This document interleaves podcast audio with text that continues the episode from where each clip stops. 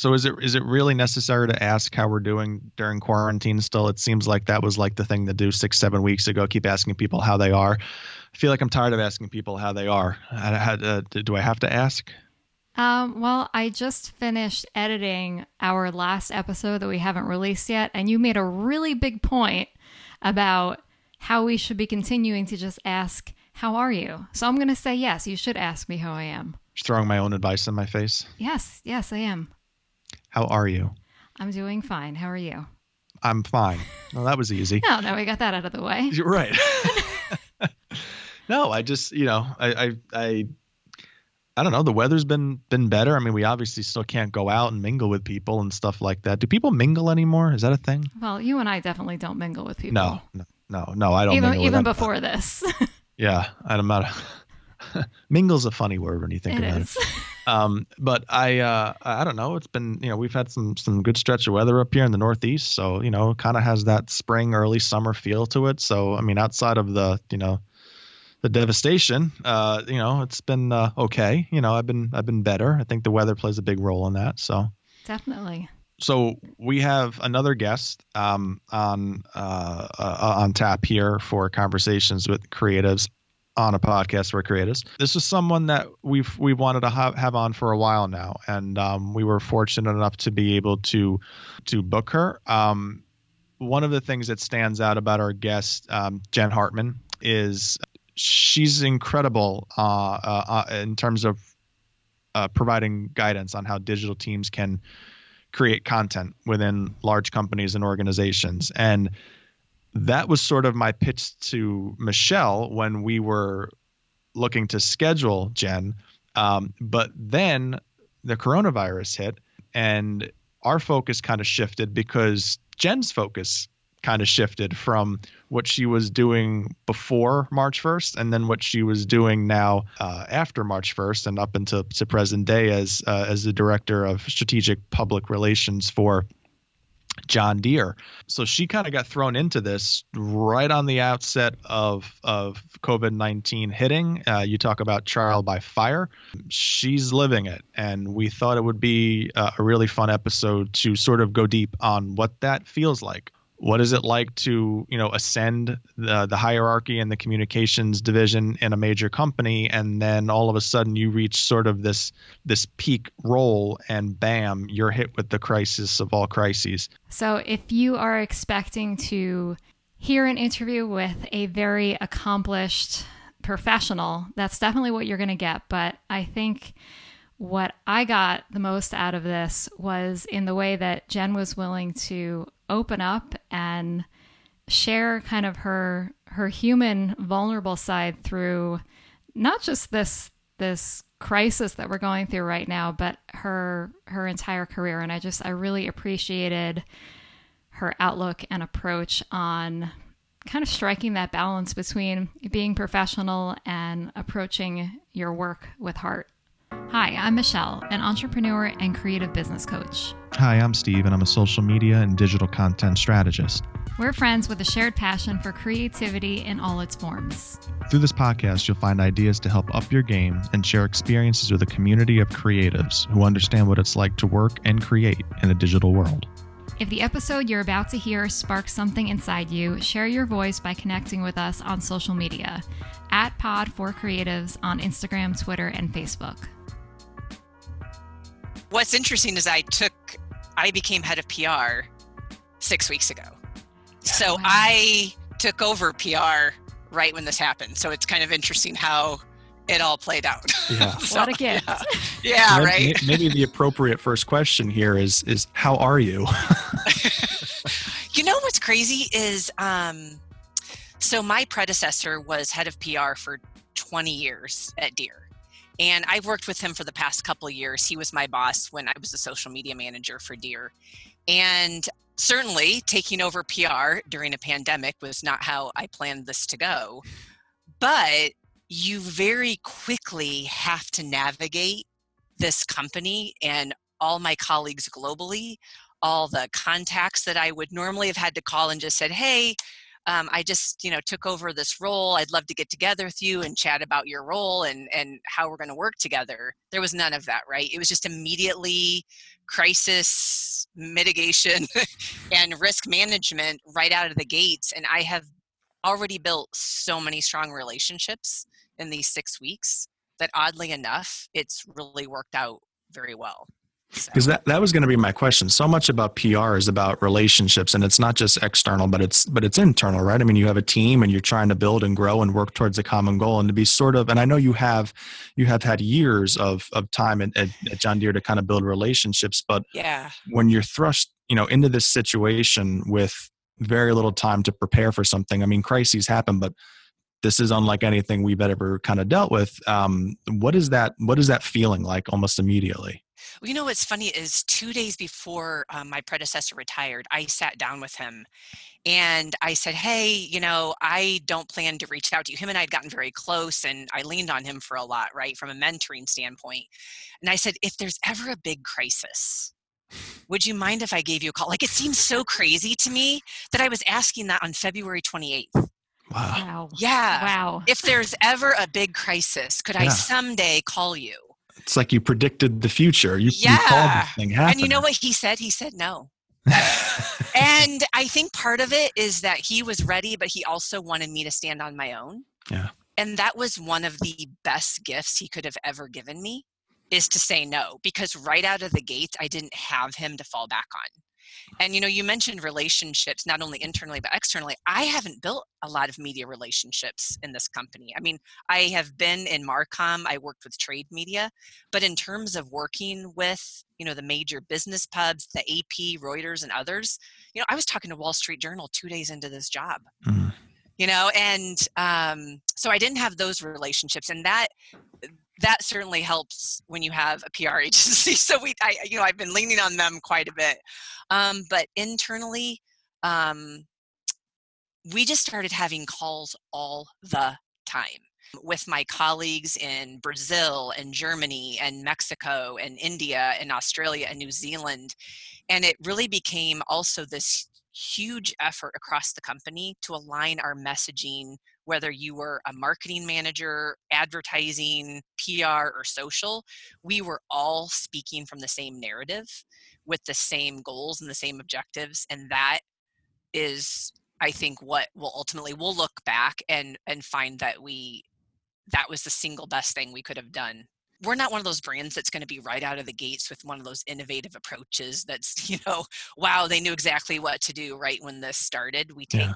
a lot of time at deere but i think that time allowed us to all get on the same page and whether it's um, my colleague in germany talking to a mannheim reporter or it's my colleague in brazil talking to a tv station we're all saying the same thing yeah. um, and speaking from that same hymnal. So that has worked really well did you feel like it was actually a great opportunity for the company to refine kind of what you guys stand for? Like, did you feel like that was, are you seeing now that that may have been a little bit unclear before the crisis began? Yes. Yeah. Because, you know, Deere historically has been very humble, very quiet, very conservative. Um, PR was very much about risk mitigation and playing defense. There hasn't been a lot of storytelling um, and so, very quickly, and that's another um, fun part about taking this over during a crisis is everyone else has other things to think about.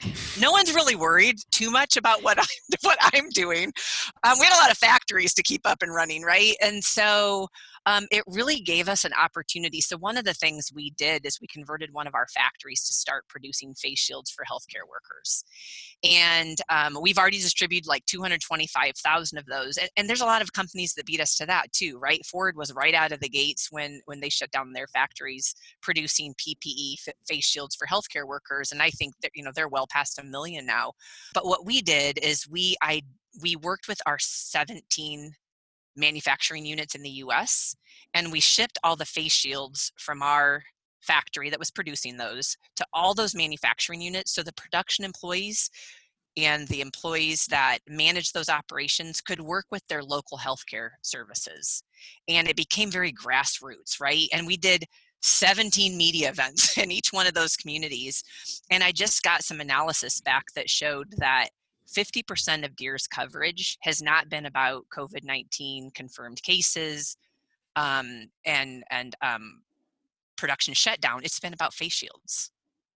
You know that's what the media has been covering. Um, and so yes to your point it's it's finding those nuggets we can share. You know one of the pieces of advice our pr agency gave me right out of the gates is that intentions matter right now. Don't wait for the oh we have we're going to make 2 million face shields and we're going to you know let people know the little things you're doing. So we've been highlighting, you know, engineers that are inventing, you know, 3D printable clips that you can attach face shields to on a bump cap, and um, 3D printable, you know, clips that you can open door handles with that our engineers have invented during this. So those little stories. It feels weird to be a company as big as as Deere and tell those little stories, but it's worked. It and it, it's going to be a powerful lesson for me moving forward.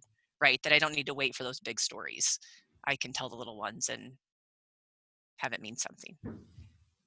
How much of a learning curve was there to sort of i mean you obviously have industry knowledge working in at, at deere for for as long as you have but all of a sudden you know you're you're doing so much more and while the intentions to serve and to support your your you know in this case your country but you have a you have an audience as well it's a little bit different right? So like yeah. how much was the learning curve to sort of get up to speed on on this this area of production on this area that you know you haven't really gone down that road before? You know what helped? I've been at Deere for 12 years. Eight of those years was at harvester works where we build combines. Okay. Um, and part of that job for two years was hosting all of our gold key tours. And as part of gold key tours you bring in customers to see their combine being built on the line and you spend four to five hours with them walking through the production processes and you're part of the leadership team on the factory um, leadership team and that in and of itself single-handedly was the best um, experience I could have gotten going into this crisis because so much if you think about crisis management, you know, I've been in PR my almost my whole career and usually you're thinking about one event. And at Deere, a crisis would be a fire at a factory or God forbid, a fatality at a factory. We had a situation where we could have a crisis event, meaning a potential outbreak, right?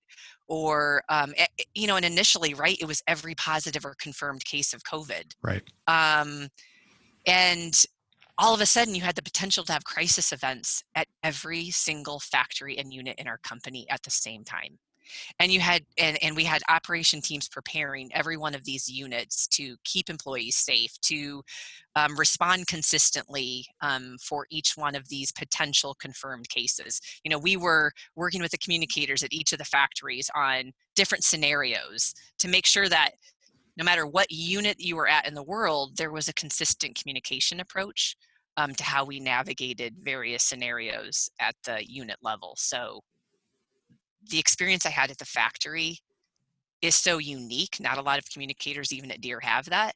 And I don't know how I would have navigated this without that experience because I knew the factory, I knew how it works. That kind of gives me chills just thinking about like like your story and that yeah, I'm sure you were there and you were doing your job, but you weren't thinking like this is going to be really really important yeah. later on and you didn't even know that it was coming.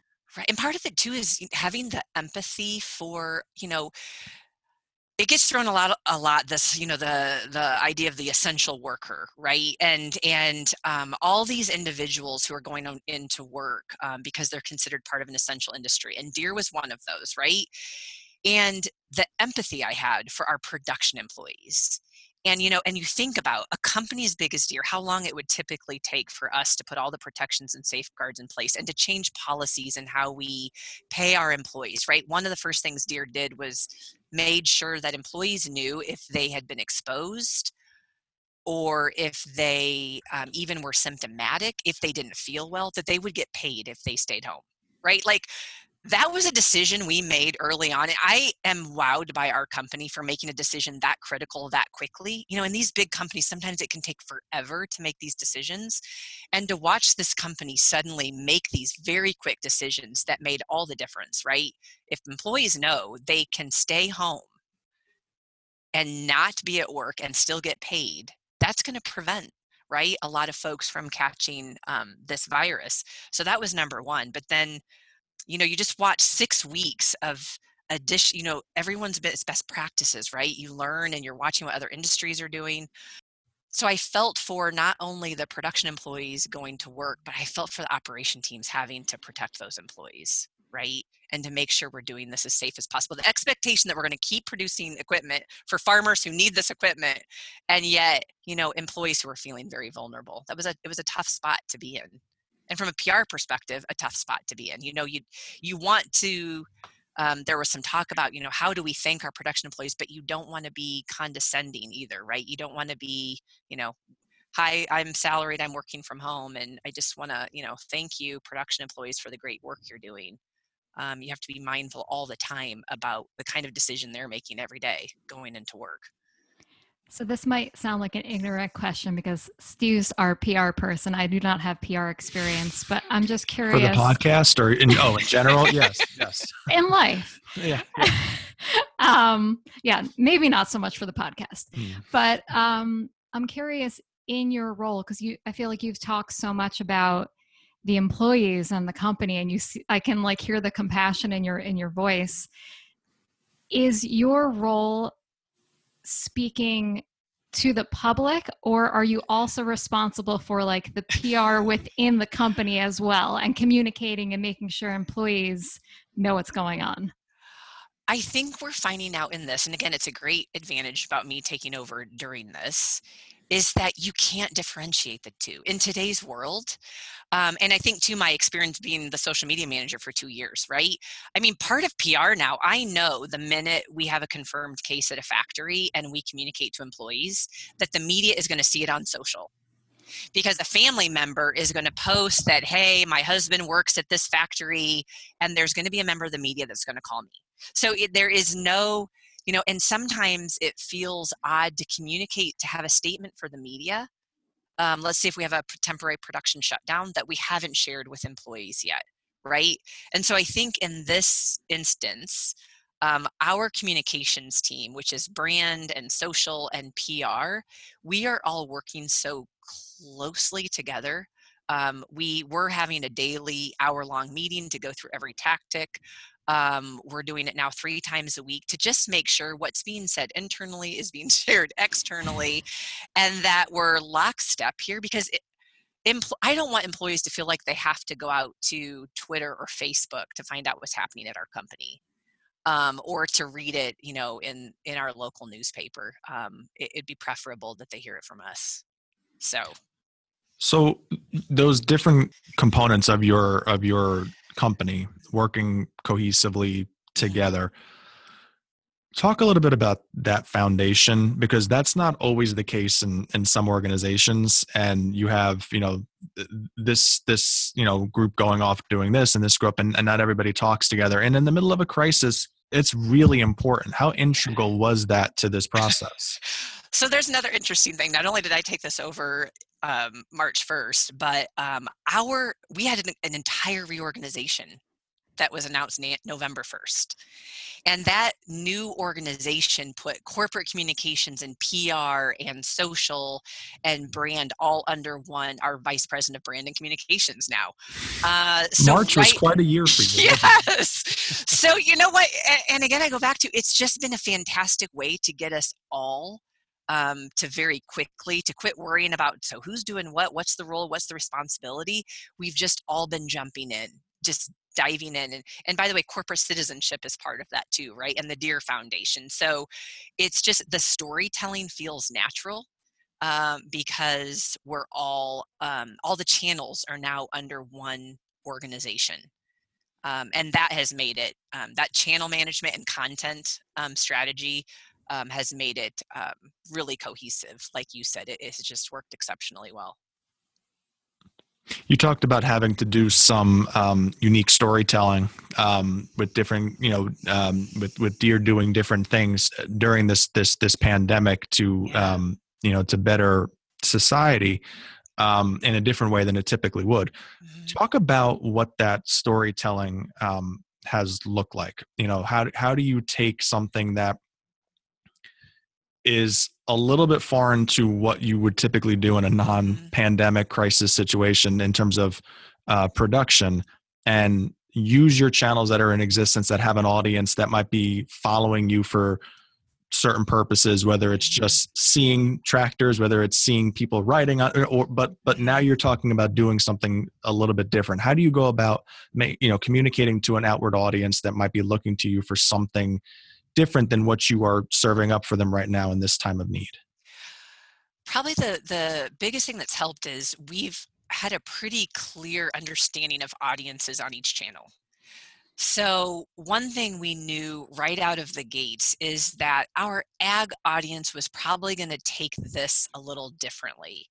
Um, when you think about how this crisis unfolded, and isn't it crazy how we look back six weeks? Like, it is. This has all happened. So much has happened in six weeks. yeah Um, but you know, this this really happened uh, in the coastal areas first, right? Big, you know, urban areas. And if you think about our our um, ag community, it's very rural, and it's planting season right now. And they they're thinking about planting and their operations and pretty much operations as normal, right? And so we knew that we needed to be mindful of the work they needed to get done and their need to know that they could count on their local dealer to support their equipment, right? And that the parts they needed would be there. Their dealer would be able to support them if they had repairs or issues or even equipment purchases to make. We almost had to take our Twitter audience. So that that's where the ag audience is, is on Twitter. Um, and while we did do some, I would say, COVID 19 related content, um, it was really more about reminding them that we were still running. So our big, the big, you know, mantra that we used was that we wanted to pay tribute to the people that are keeping things running, and that was construction workers, farmers, um, and the industries we serve, as well as our employees. Right. So using that, who who's keeping things running, right? And then that really became the focus of how content was created and what our message was. Um, and so keeping things running also meant we had to show that we as a company were still running as normal.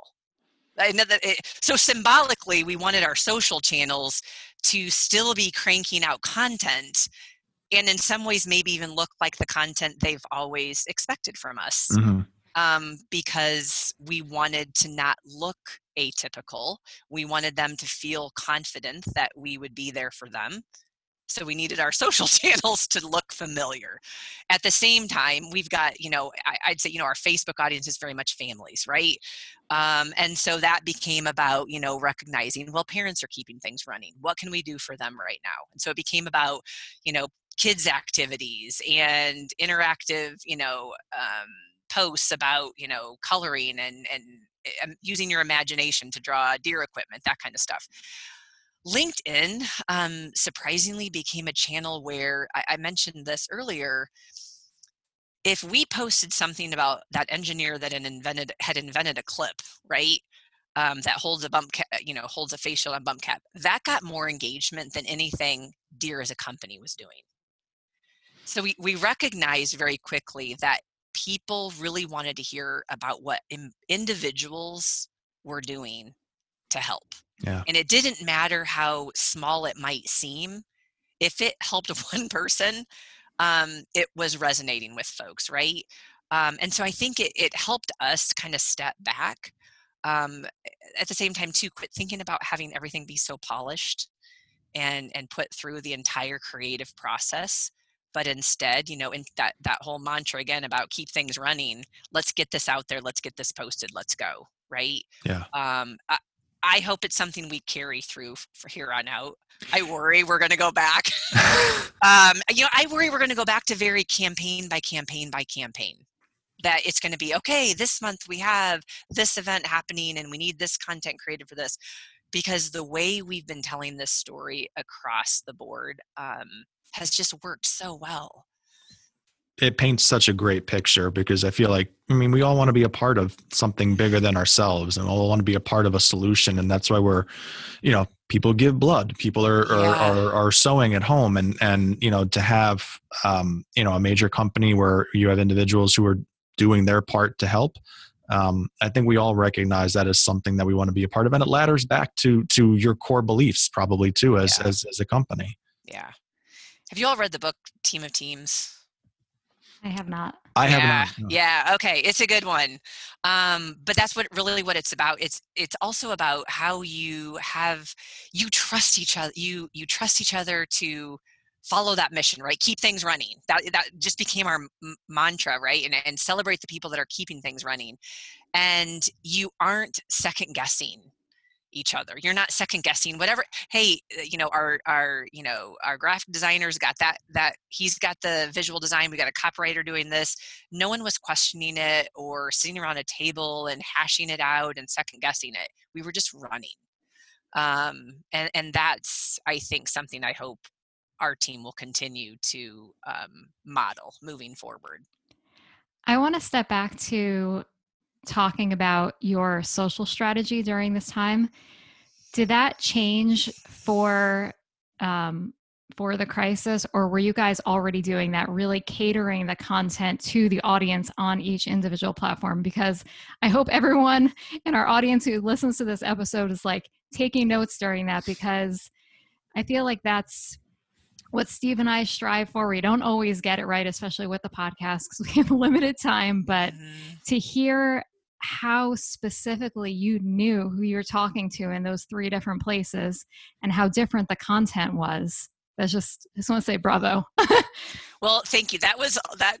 that took a couple of years. It, we actually have been dedicated to. Oh gosh, I want to say a year and a half ago, we started a pro. We called it clearing the channels. Um, we all of our channels were just a a, a um, complete dumping ground. I, and I apologize for people that were contributing content at the time, but we just didn't have a process for you know. It was like if anybody had content, it was just scheduled to be posted because we had it and because it's free and because you know we might as well just throw it out there and so we spent the last year um, clearing the channels and really setting the foundation to start what you're talking about populating those channels with custom content for those audiences this crisis put this into action so i wouldn't say we were there yet in any kind of robust way but I definitely think this crisis event and the amount of content we've been created that's been specific to each channel, I hope again will continue after this because it worked exceptionally well. I was just going to ask that. Do you feel like, I mean, I know we're only working with six weeks worth of data, but do you feel like you've seen a pretty positive response? We have, I just saw some of the numbers today. We've had a 40% increase in engagement. Um, we've had 75% increase in impressions on some channels. Um, you know, part of that too, I think a lot of folks are tuned in, right? Um, but I also think we've tapped into something there um, in in making sure that the content fits the channel and the audience. So it's working. That's awesome. Yeah. One thing that that's really stood out to me in the last six weeks uh, with brands that have sort of i don't know got it you know there's always that phrase they get it the ones that i feel like have have have really understood this time period are the ones that are taking this time to engage with with followers and fans in the comments you know interacting with them um, paying them attention um, Mm. Have you i mean not not that you do or don't but have you seen an uptick in that um, during this time where you know active listening social listening and and and engagement with followers um, have you seen any kind of, of of roi with that Yeah, so one of the things we've always tried to do in social is a lot of, um, and I know a lot of people hate the term surprise and delight, um, but we do look for and actively seek out opportunities where we can, you know, send something um, special to their homes. Um, right out of the gates, our social team made a concerted effort to double those efforts. Um, we felt like folks are going to be struggling right now a bit. Um, they may be online a bit more than usual.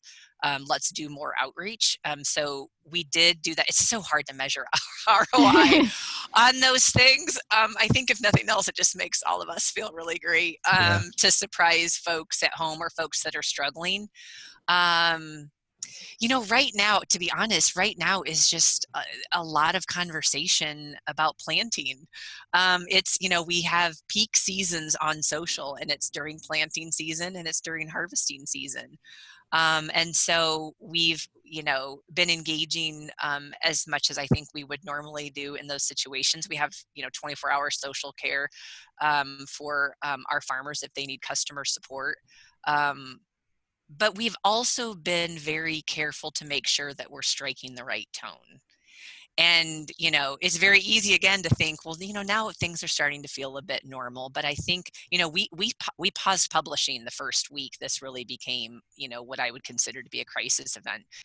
We wanted to be sure that engagements weren't too um, light right? And and that we were being cautious and careful in in how we were having those conversations with folks um, I think one of the most rewarding things has been, you know, I mentioned we were we've been distributing those face shields locally, and um, we've been getting a lot of um, DMs from people who work at Deere or who knows someone that works at Deere, whose neighbor is a nurse or whose, you know, son is, you know, a doctor and and receive some of our face shields. So those have been the the, the most rewarding engagements we've had are the people sending us pictures of nurses and doctors that are receiving those face shields.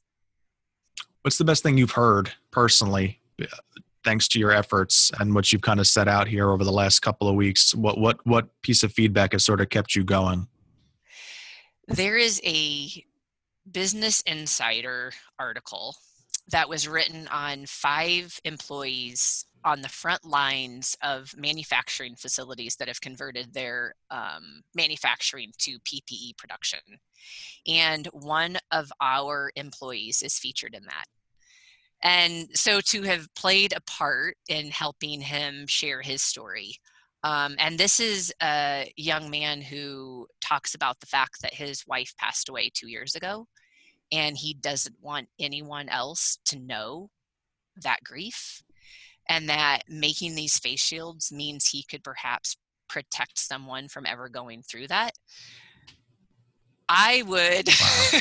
take everything else that has happened the last six weeks and that one opportunity that that one that opportunity i had to help that young man tell his story and share why this is so meaningful to him um makes everything yeah.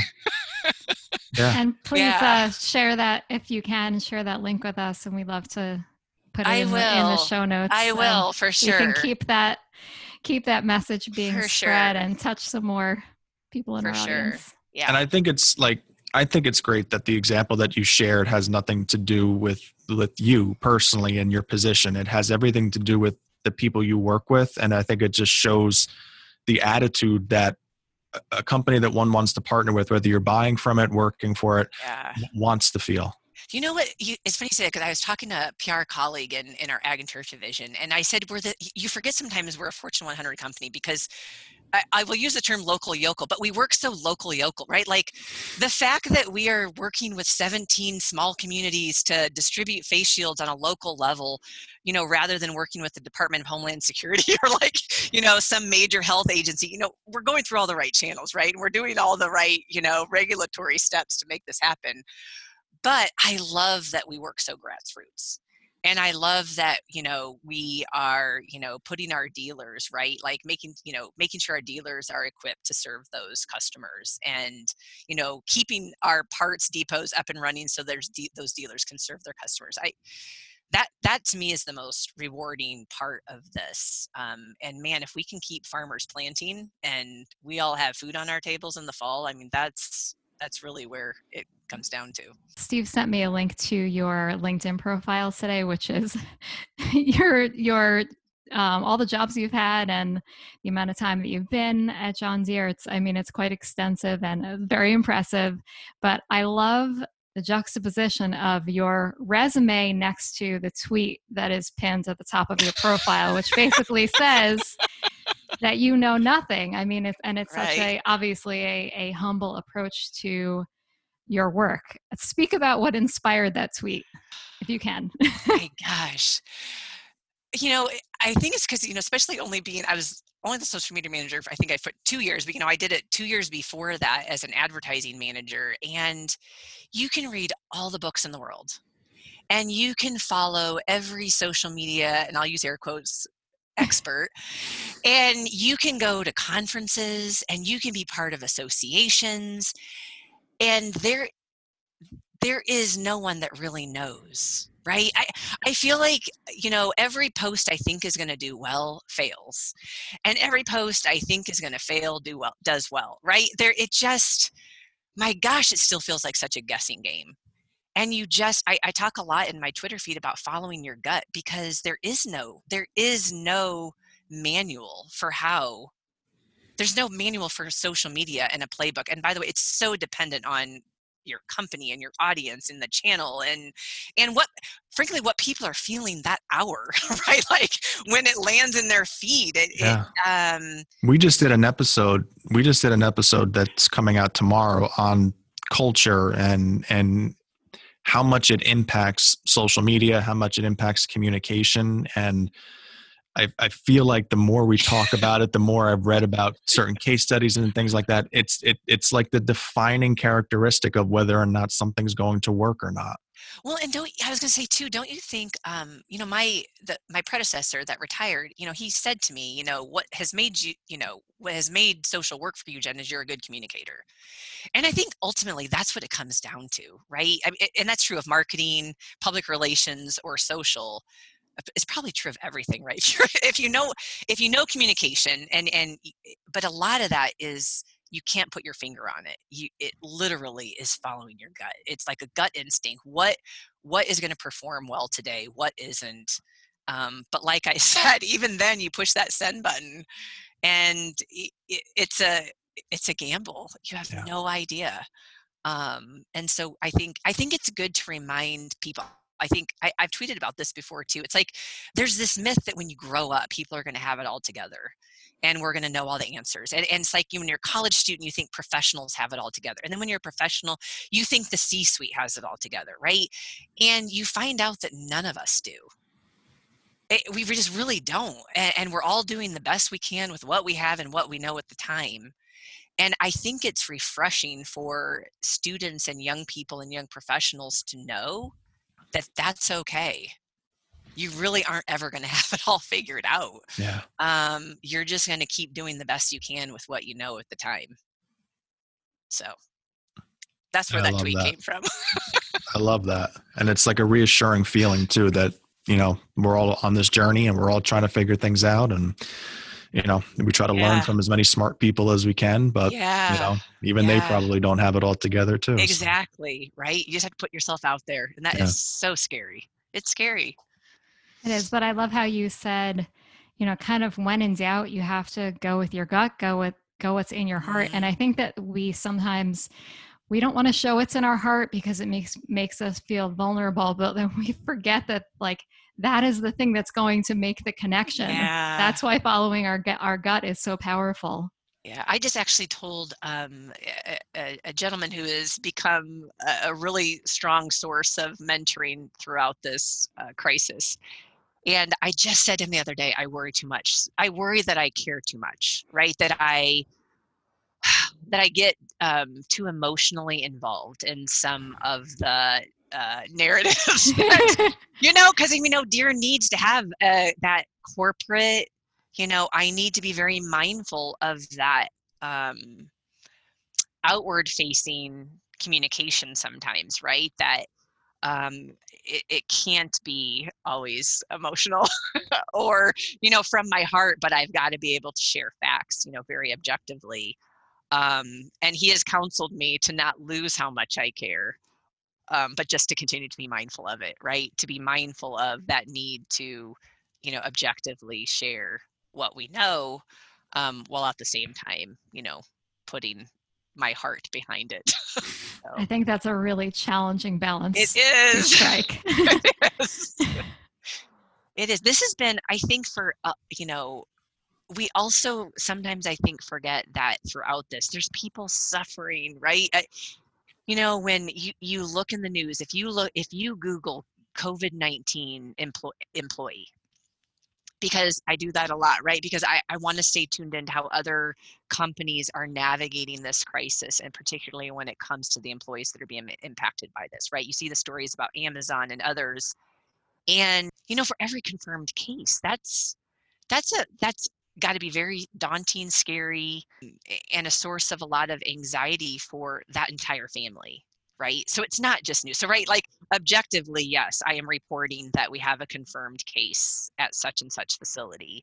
But emotionally, I think as a company, it, and every company, it creates pause right this is this is like i said a unique crisis in that this is not a single event but a series of events that can happen across the company So, Jen, we have um, a section when we have um, guests on where we basically have a segment called the profile where we have like seven questions for you, and it doesn't have to be rapid fire, but um, but basically it's just kind of gives us a little bit of a clearer picture of who you are. So, um, so we'll start with favorite social platform and why.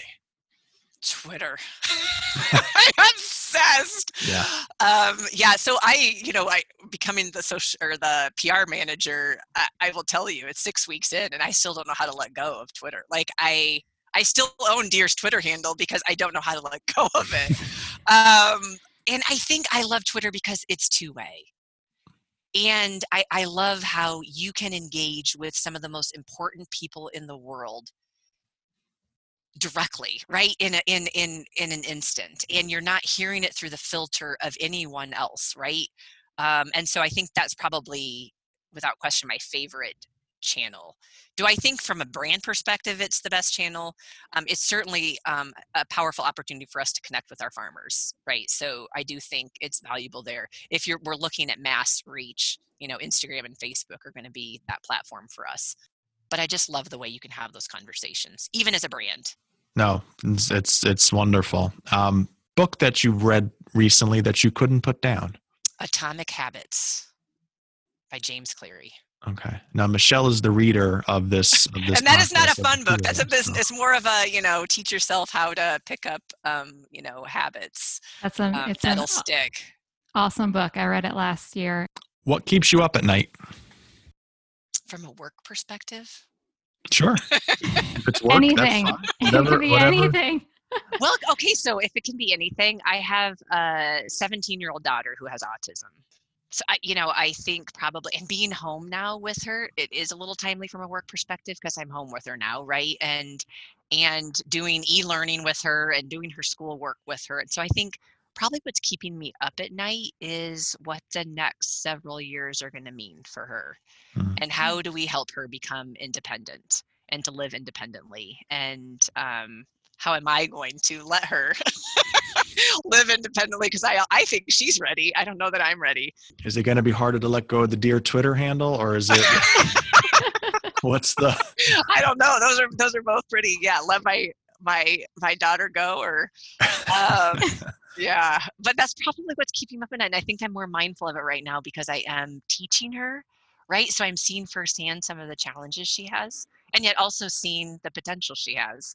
Um, so right now, that's what comes to mind first. It's got to be such a rewarding time too, as a mom.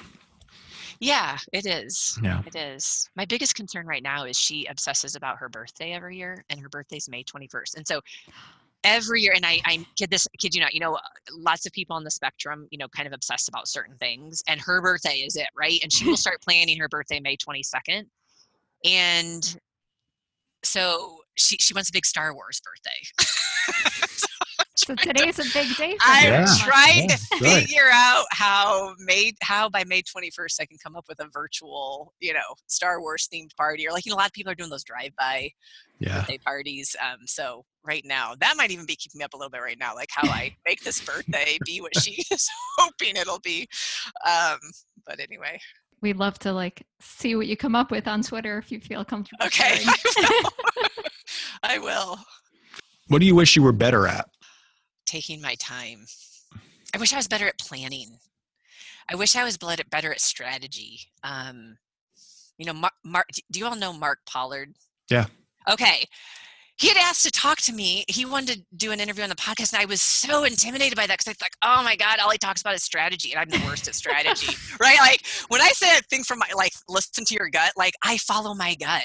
I am not a person to sit down and document and track and, you know, do creative blueprints and creative briefs, and I'm just not that person. Everything I do is just off the cuff, right? And I I know how important and valuable it is to be a thoughtful planner and to have a documented strategy. So I wish I was better at that um, because I I don't do it at all. I try, you know, I always like get first of the year. I always start like a really big, like robust, like I'm going to be better about this, and I just don't. So You made me feel really good with that answer because I work in a very, very similar way to you. Definitely from the gut. Like I'm really good at, I am really good at making plans, but then I think I just throw them all out the window because it's like, how how am I feeling in that moment? I'm like, no, that Yes. was stupid. Why did I think that that was a good idea? I'm I'd rather do this. yeah, and I don't want to be held accountable to that plan I just presented to you last week because I changed my mind this week. I'm going. so our next question is, what is the best piece of advice you've received? my predecessor that I keep referring to, um, when we were meeting prior to me taking over this role, um, I kept wanting him to spell it out for me. Right? I kept wanting him to, well, how do you know when to do a statement versus a news release? How do you know when to answer that call from the reporter or to have the agency take care of it? How do you know when to take it to the C suite or when to not? Like, I kept wanting, here I am saying I don't like to plan. I wanted the plan, right? I don't, I don't want to plan, but I wanted somebody else's plan. And he he's a big baseball guy. He kept saying, "Jen, you have to pick up the bat and swing. You just have to pick up the bat and swing." And that, you know, if you think about the 6 weeks, that mantra has been in my head as well, right? I just have to pick up the bat and swing. I may not know what I'm doing right now, but I have no choice. I just have to go. Um, and so I think honestly that has been one of the most powerful pieces of advice I've gotten here recently. Who is a person who you would want to trade places with for a day? I, th- you know, I'll think about it from a work perspective. I think it'd be really fun to swap um, social media sites with someone for a day, Ooh, I love that. I love the idea of that. right? and like, let me take the New York Stock Exchange for Matthew Kobach, and he can take he can take the Deere Channel for a day. I think that could be really interesting. Um, and it, it, I've always wanted to meet the Tesla social media team. Mhm. um, I find it fascinating some of what they have to navigate from a, a leadership standpoint, and then you know just from the and they have similar they would have a similar um, social audience as we would in terms of you know automobiles or tractors, I guess. Um, so yeah, I guess that's what I would say. God, I guess I'd switch with like a Matthew Kobach and switch social. I would sign up. I would sign up for that as well. That's a really fun answer. All right. So, our last question in the profile this is kind of your, if you're ever asked to give a speech um, for like a college commencement, you can use this as a starting point. Mhm. How do you define success? Are you finding joy in what you're doing? And if you can answer yes to that, you have found success. Have you found success? I have, yes, an abundance of it. Yes. What's next for you? What do you still have on the horizon? What's something that you'd still like to do in your career that you haven't done yet? I want to give a TED talk. That, I mean, like that's like a that's like a life goal for me is to give a TED talk. I've got, you know, I've got some ideas, some work related, some personal. Yeah. right? Um, you know, one of my TED Talks would be to jointly give a TED Talk with my daughter. That would be Um, amazing. That would be Right. awesome. And and so um her and I have talked about that. And then I think, you know, um I've got some ideas professionally. And, and perhaps it's around that joy, right? Yeah. And and what success looks like. Um because joy means a lot of different things to different people. um, it does if you're going after money you want to be rich you're going to be joyful if you're Yeah. rich right or, Yeah. or you will find joy in that um, but some people will find joy in a lot you know more simpler things so I really hope that happens. I would Yeah. sign up for that in a good well i just put it out in the universe so Yeah, Yeah, right. we'll be cheer- cheering you on and following along. And I think, I mean, I could see it happening. So, thank you Ha- anything that that you felt like we missed that we didn't ask? Are you you pretty content with everything? this felt um, actually pretty therapeutic oh, that's so to- good. yeah to just kind of talk to folks it is fun to talk to people in the industry right like you know when you're able to t- it's not the same thing to talk to your family about True. what's happening right um, so it's helpful to have um, people you can have these conversations with and, and talk through it out loud Awesome. So- Well, this is such a treat for us, and we, we really appreciate your time and your the energy that you brought to this. thank you i look forward to, to tuning in If you've enjoyed this episode, help us spread the word on social media. Tag us at Pod4Creatives and let us know what stood out to you. And we we don't have to talk about this tonight, but we should find 50. find a time to talk about what we're gonna do for fifty. The golden, silver, what is this? Golden? Golden. I think golden. Yeah. we missed silver. Well, I wonder what 25 was. Do you remember off the top of your head? Twenty five was. Do you read what I read? Oh, you beat me to it. I just got to the page. Your answer? No. No, never. But I really love that title because it came out around Christmas. yeah, it was. I love how it's like books mentioned in this episode of Mice and Men.